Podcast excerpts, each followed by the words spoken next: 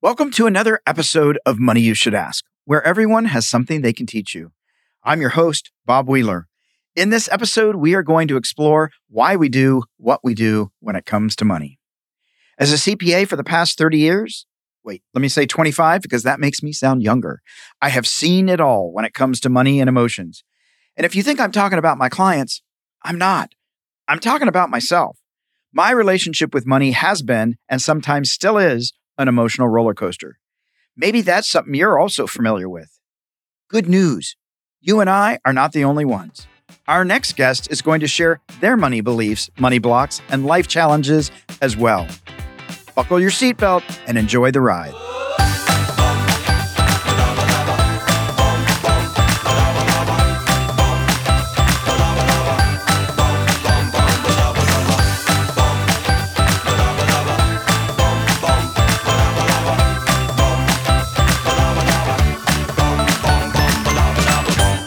Our next guest, Michelle Cooper, is a powerhouse entrepreneur, CEO of Alchemy Accounting and Bookkeeping, author of Confessions of a Money Rockstar, Your Money Date Journal, and co author of the collaborative book Women Rising.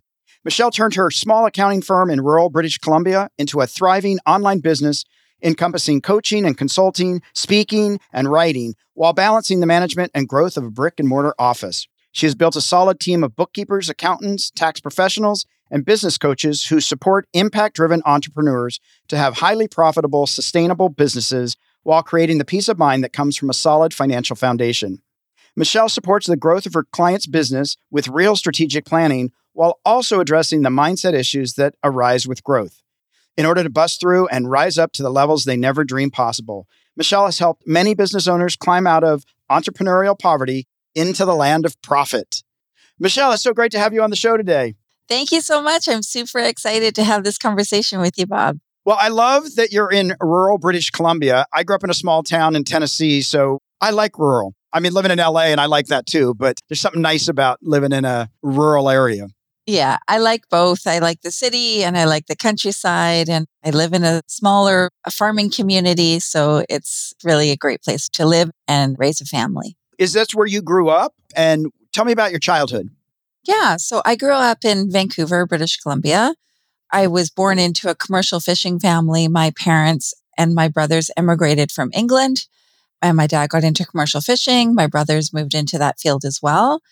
And so, from a very young age, I adopted a belief that uh, you got to work hard for that money because commercial fishermen work really hard. I actually remember a time where my brother lost his pinky finger pulling a net up. And like the net was coming up around a drum and his finger got in the way and it ripped his finger off. And I remember him saying to me, Well, that's the cost of making money. and thinking like you gotta lose a finger to make money what wow so, you know, commercial fishing, I really learned the feast or famine cycle because obviously there's times where you've got lots of fish running and you're making a lot of money, and there's times when you're not. And that became my reality. Wow. Do you still like fish? I would imagine you ate a lot of it. I did eat a lot of it. I actually don't eat fish anymore.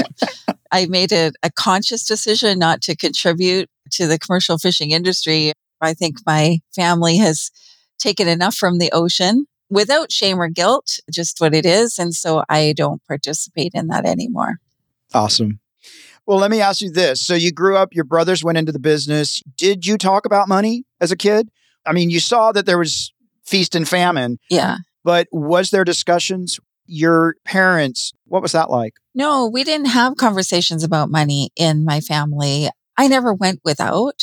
And I came along as kind of a surprise baby. So my brothers are 14 and 16 years older than me. And so life was a little bit different for me than it was for them. By the time I came along, my parents had a little bit of wealth behind them.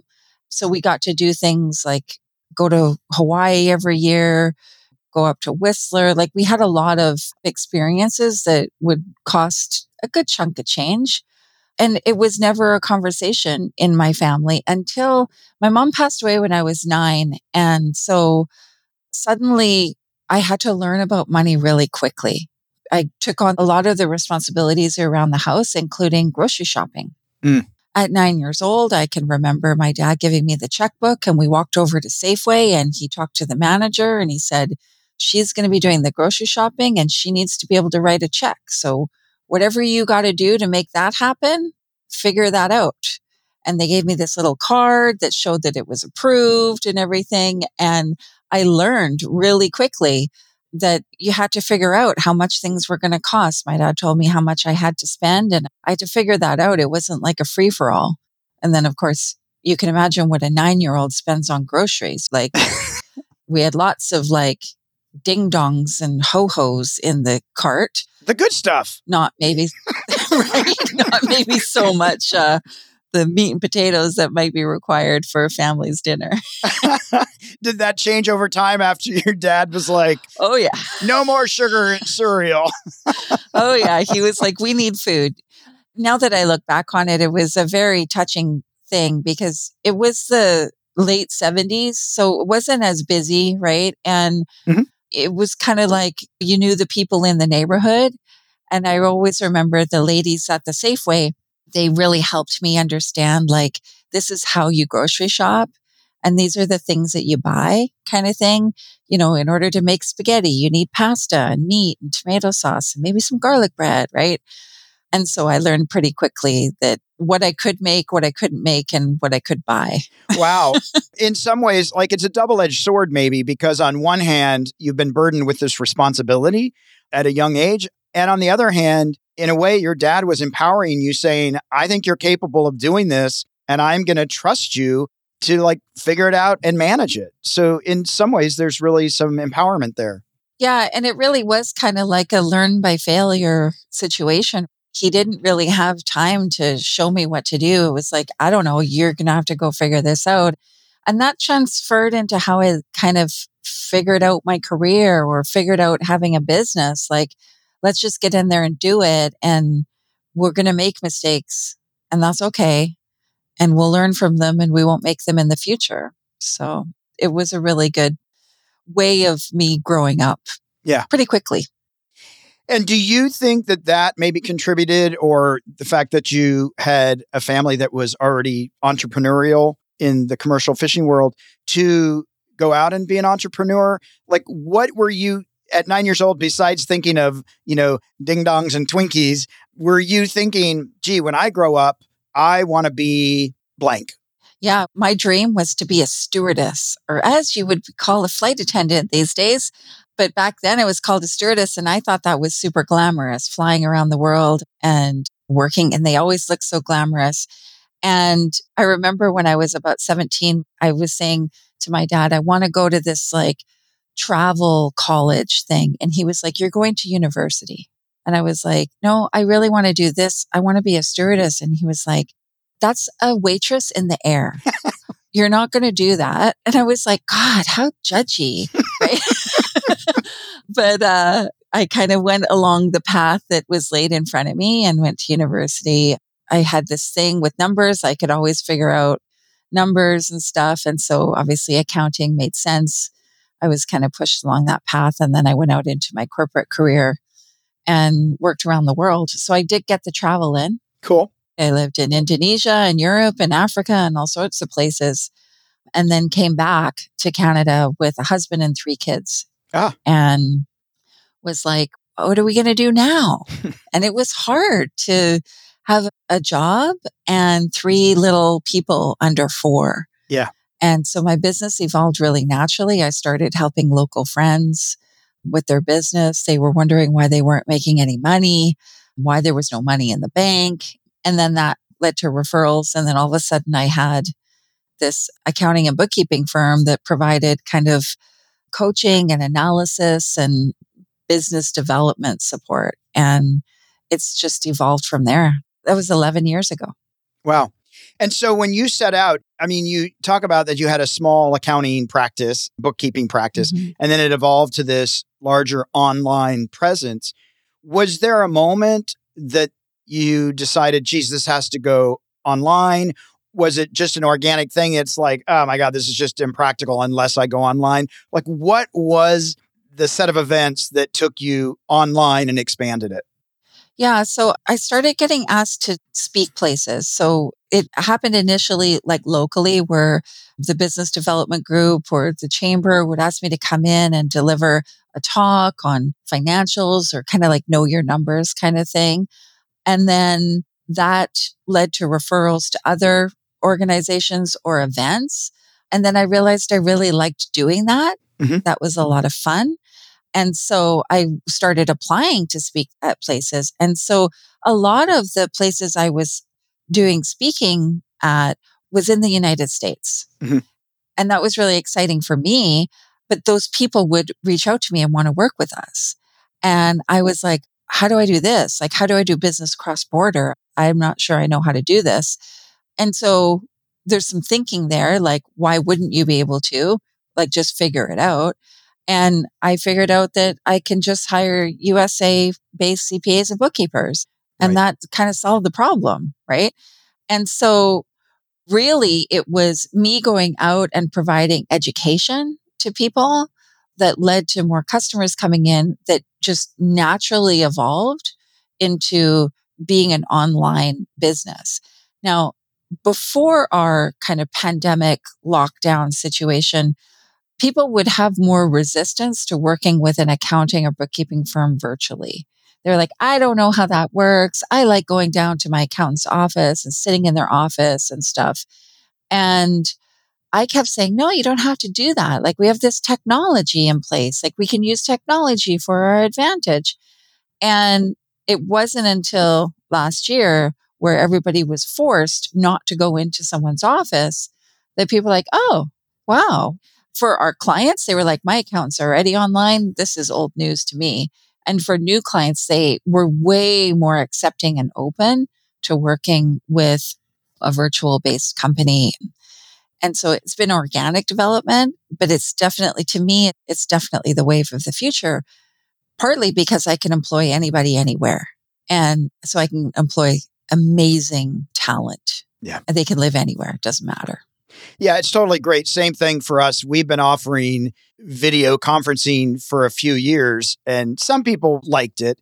But after pandemic, most people are like, I don't ever want to come to your office again, Bob. right? I'm like, sweet.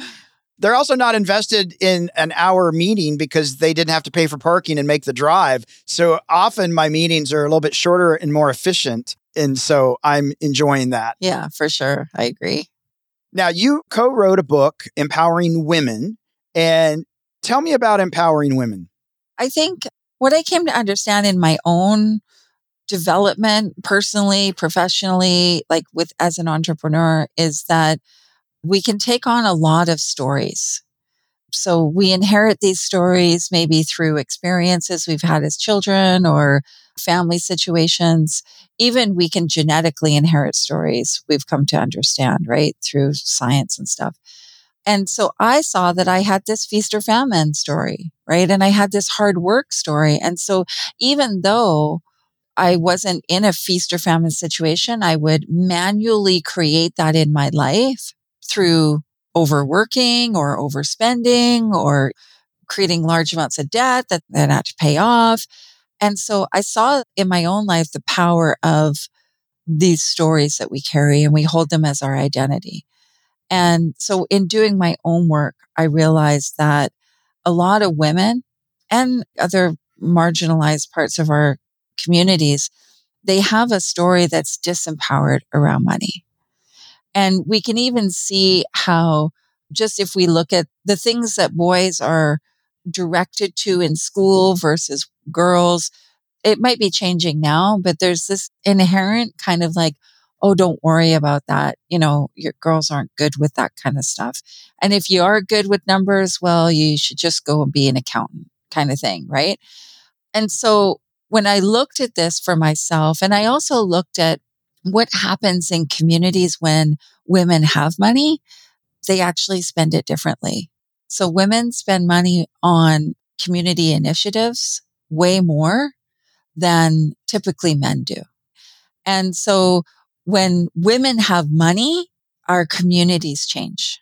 And I feel like if we expand that out into the world, our world can use some change.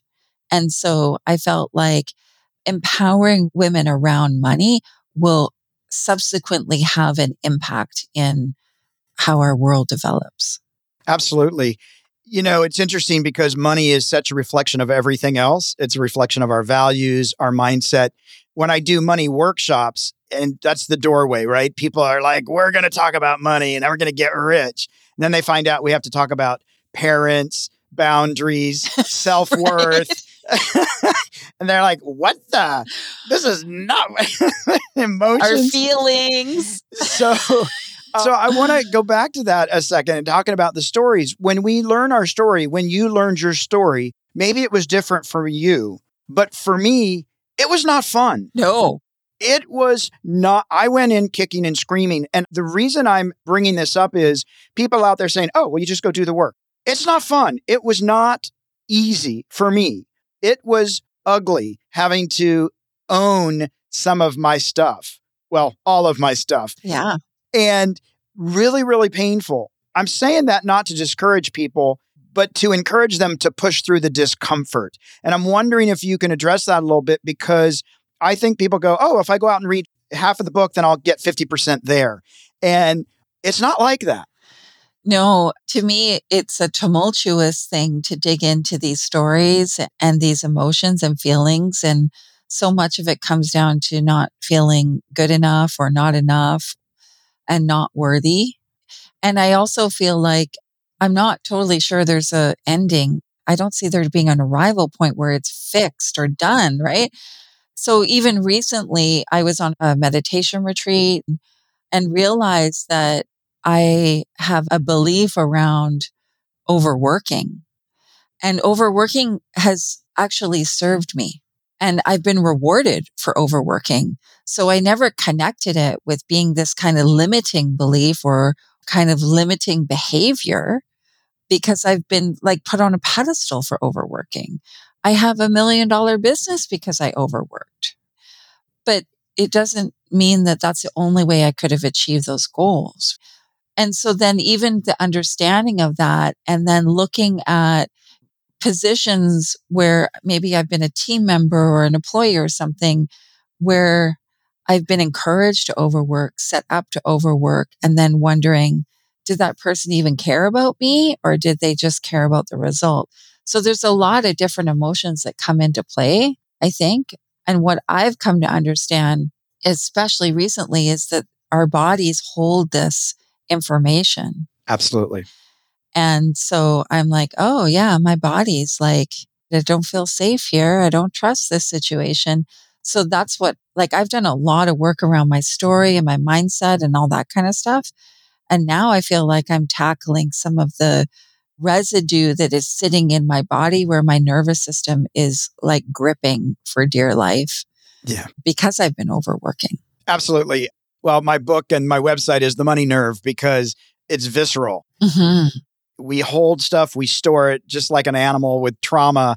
We're people with trauma, and we're holding all these money stories that impact our health, that impact people having heart attacks, that impact people not getting tested for things because it's not in the budget. Like there's so many ways that it manifests in our body. So I'm so in alignment with what you're saying. And I'm going back to story.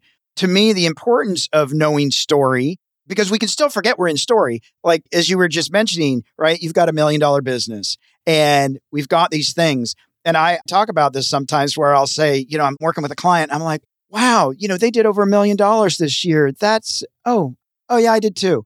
Okay. Oh my God, look at that. They've got two houses and they've got this. Like, I forget, right? I always exclude myself from not always, but sometimes I'll forget. I'm like, oh, poor me. I'm so struggling. mm, I don't think so. And certainly I have struggled. So, oh, haven't we all? Right. But my story is that I'm still struggling. Mm. And my mindset still says it might all go away. Uh, but probably from a third party perspective, I might not be struggling. Yeah. I think it's interesting what you bring up is like that psycho-cybernetic loop where you're stuck in the story of being your current reality, even though the evidence shows you that it's not. Right. Right. And that's a really important thing to see and even question, were you ever really struggling? Right. Right. Is that just the story that you have to struggle? So it's all really good questions to dig into. It's all really good stuff. And then do I want to let go of my story? Right. That's totally. Is the cost or the benefit more impactful? Like, what is the cost of holding on to my story? It's taking my soul if I'm going to stay with that story. And the benefit of letting go of my story is I get freedom. Yeah. I was actually having a call with a client the other day and I was like, Are you ready to let go of that? And she wasn't actually. Yeah. And she was like, Actually, I don't think I'm ready yet. And I'm like, Okay, well, that's all we need to know, right? I support clients to kind of like, identify the story and then make a new decision yeah. about this thing that we're working on. But if they're not ready, then it just becomes this weird kind of fake affirmation that doesn't yeah doesn't do anything like has no resonance for them so well i think it's so important that we have to sit in our story after we know that it's a story to then at some point go I'm sort of sick of that story. like, right? I'm ready for something new. Let me like get a new book. Let me get a new story. Right. But sometimes there's so much comfort in it. Like it served me for so long. It kept me from having to step up and be seen. I got to hide from leadership. I didn't have to be fully in my power. I didn't have to say no to people. I didn't have to shine above my friends and be embarrassed that I'm successful. Right. Like whatever those stories are, and I think for women, it's so important to understand their story because they may be doing crazy making that has nothing to do with their personal story, but everything to do with the systemic piece. Mm-hmm. There may be just a gender bias. Mm-hmm. And no matter how high you jump or whatever, it's not going to change the bar, right? The needle's not going to move sometimes. And I would imagine you've had some of those experiences where gender has played a role. Oh, for sure. Absolutely. Like I've worked for large corporations like Citibank, PricewaterhouseCoopers, KPMG. I've worked for, you know, medium size chains like restaurant, food and beverage chains and travel companies. And then I've worked for small kind of family owned businesses. And for sure, across the board, there has been a gender bias component and I think that these things are changing. But even I can remember around like 2008 or so, I was working in a role and actually a really toxic environment. There was 300 men in the company and me. And it was a lot. and I had to like I actually went to a therapist because I didn't know about coaching then. Mm-hmm. But I went to a therapist and she was helping me understand like there's your experience based on your beliefs and your thinking, but then there's also just the environment. Right. And she's like, it's important to look at all of these pieces and say, is this an environmental thing? Is this actually a toxic environment? Is this your thinking? It's probably a combination of both. And it really helped me decipher the pieces and how maybe I wasn't showing up like more empowered in my role. Yeah but also there was a situation going on. Right. And mm-hmm. so I think a lot of times it's both. And I do see it changing though. I think it's changing across the board. I think I saw a study by the SBA last year or the year before, and they said that I think it was 63% of new businesses were created by women. Wow. Awesome. Which was really good. So if we can help those women get out from under these money stories, then we know that they can be more successful and have more impact. Absolutely. And we also know statistically, women have a higher chance of being in poverty in their senior years. Mm. Women live longer than men. Women earn less than men. Historically, there's so many factors that it is really important to empower women to make sure that in their senior years, they're not having to live below their means or they're not having to struggle and be able to really make sure that they're taken care of, that they've empowered themselves to take care of themselves. Yeah, and take the steps to look after your own financial well being. My daughters are 17 and 19, and I'm encouraging them to start, you know, looking at where they put their money, where they're investing their money or saving their money, and setting themselves up so that they're not relying on me or some kind of, you know, partner in the future, right? Like it's fine to have a partnership, but at the same time, we can also look after our own financial well-being. Absolutely. Well, Michelle, we're at our Fast Five, which is brought to you by Podmatch, a service that matches ideal podcast guests and hosts for interviews. And I'm just going to give you these five questions. We ask everybody different questions, and let's just see where we go. Awesome. All right. If you could undo one financial decision you made in the last year, what would it be? Oh, you know, there was an investment I made in my business that I didn't need to make, and I was making it out of fear. Ah, yeah. Fear plays a big role in a lot of our financial decision making. Uh, yeah. Ralph Waldo Emerson said, Money often costs too much. What do you think this means? Money, oh, definitely the cost on our health. That's where I am right now. So that's totally what comes to my brain. But I think to me, I've lived in the money world for my whole life, I feel like, and the health is the most important thing. I see that like so clearly now. We so don't seem to understand preventative medicine. Right. And taking care of things so we don't have to deal with severe health issues. And it does take a toll. Yeah. Money and emotions, all this stuff impacts our health incredibly, incredibly. Yeah, for sure. How did you spend money wisely this week? Oh, well, I hired three new people in my business this week. So I'm super excited about that. Cool. And what would you not hesitate to spend a $1,000 on? A flight to see a friend. Travel in our pandemic world, right? It's like trying to connect with someone. Absolutely. What kind of car do you drive and did it meet your expectations? Absolutely. It met my expectations. Uh, last year, I bought a brand new Jeep Wrangler and I adore it. It is the funnest vehicle I've ever driven.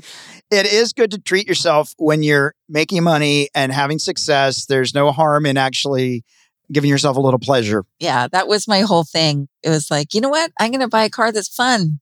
Yeah. It's only got room for me and one person. So no kids. No kids allowed. There you go. That's awesome. We are at our M&M, our sweet spot, our money and motivation moment. Can you give the listeners a practical financial tip or a piece of wealth wisdom, something that they can I can do that. Totally. Yeah, uh, just a little shift in our relationship with money, uh, which is the foundation of everything. I think a lot of people can have gratitude for money that's coming in. We all kind of know about having gratitude and how that changes our lives. And I encourage people to have gratitude for the money that is leaving their accounts as well. So how can you express gratitude for that telephone bill, that electricity bill, that whatever bill it is, express the same level of gratitude as you do for the money that's flowing into your business. That's so important. And, you know, that just reminds me when I was in the early years, you know, I was looking for business and then I was hesitant to pay out to some of my clients, I'm like, oh, they charge a lot. Wait a minute, they do an amazing job. There, this is a great service. This is a back and forth, right? It took me a minute to catch up to realizing it's a two-way street. Yeah. Right. We we need to be in relationship with our business partners, whether they're clients, whether they're vendors, whether it's even family, but it needs to be relational. And it took me a minute to see that. Yeah. Because I was from that mindset of gratitude for what's coming in. But wait, no, that can't go out. But that was my scarcity mindset. Totally. Me too. Right. And that's where I shifted things where I was like, oh, God, do my team have to work so many hours? It costs so much money. And then I'm like, oh my God, like I'm totally, I'm in scarcity and lack and fear and like, let it go, Michelle. Be grateful for these people. And then I started looking at things like my phone bill. Like I'd be like, damn you phone company, it's so expensive. And then I'm like, no, I get to communicate with my friends and my family and my clients. I can work from anywhere through this little phone. So let's have gratitude for it. Yeah, absolutely. Well, this has been such an awesome conversation. I just sort of run a recap of what I heard. You know, the biggest takeaway for me was really this finding our story. And I so resonate with this and I talk about this, but it is so important to know our story. And it's so important to understand that doing the work is not fun always. It's not always pleasant. but the rewards on the other side are so worth pushing through it because that mindset can either propel us or take us out. And, you know, the other things that I didn't explicitly hear you say was I didn't hear a lot of blame. I didn't hear blame about I lost my mom early. And, you know, that's a hard thing. I can only imagine. And being put in charge and doing all these things. And I really hear this place of, well, forced me to grow up. And there was, even though it maybe it cost your brother an arm and a leg to uh, make money, you decided maybe you do it a little bit differently. And the gratitude piece, I think, is such an important piece. And I really like that about making sure we're grateful for what's going out as well. Yeah, really powerful. It's so important. And I hope that people will check you out. Where can people find you online and in social media? Yeah, so alchemyaccounting.ca. We have a special gift for your listeners. Awesome. Which is at alchemyaccounting.ca forward slash ask. And there's a little workbook there, which is called Your Money Date. It's kind of just starting to shift your relationship with money. So they can grab that. And they can find me on Facebook, Instagram, TikTok, LinkedIn, Michelle B. Cooper, or Alchemy Accounting. Either I'm all over the place. Awesome. Awesome. Well, we'll make sure to put all that in the show notes so that people can check that out and get their little freebie and really change that relationship with money. Michelle, where can we find your books? You've got a couple books out there and then you've got this empowering women book. Where can people find those? Yeah. So Amazon, anywhere where you can find great books, Amazon, your local bookstore. There's uh, Confessions of a Money Rockstar has an accompanying journal, which is called Your Money Date, which the free gift that I'm giving your listeners is abbreviated version of that. Confessions of a Money Rockstar is really about uncovering your relationship with money. Okay. And those stories. And then Women Rising, as same place as Amazon, your local bookstore. And it's a compilation of stories of women who are moving from, I guess, what you could call a victim mentality into an empowered state of being, taking control over their situation and their thinking and creating amazing success. That is incredibly great. And we are going to put all that in. There'll be links in the show notes. So we'll be sure and make sure that we give everybody access to that. Fantastic. Thank you so much. It's been such a pleasure. I really enjoy what you're doing and what you're bringing. And thank you so much. Thanks so much, Bob. This has been so much fun. I've really enjoyed the conversation.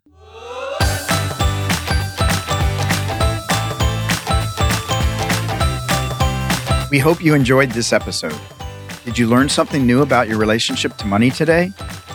Maybe you have a friend who has some financial blocks or beliefs that are holding them back. Please share this podcast so they too can get off the roller coaster ride of financial fears and journey towards financial freedom. To learn how to have a healthy relationship with money, visit themoneynerve.com. That's nerve, not nerd. We'll be back next week with another perspective on money and the emotions that bind us.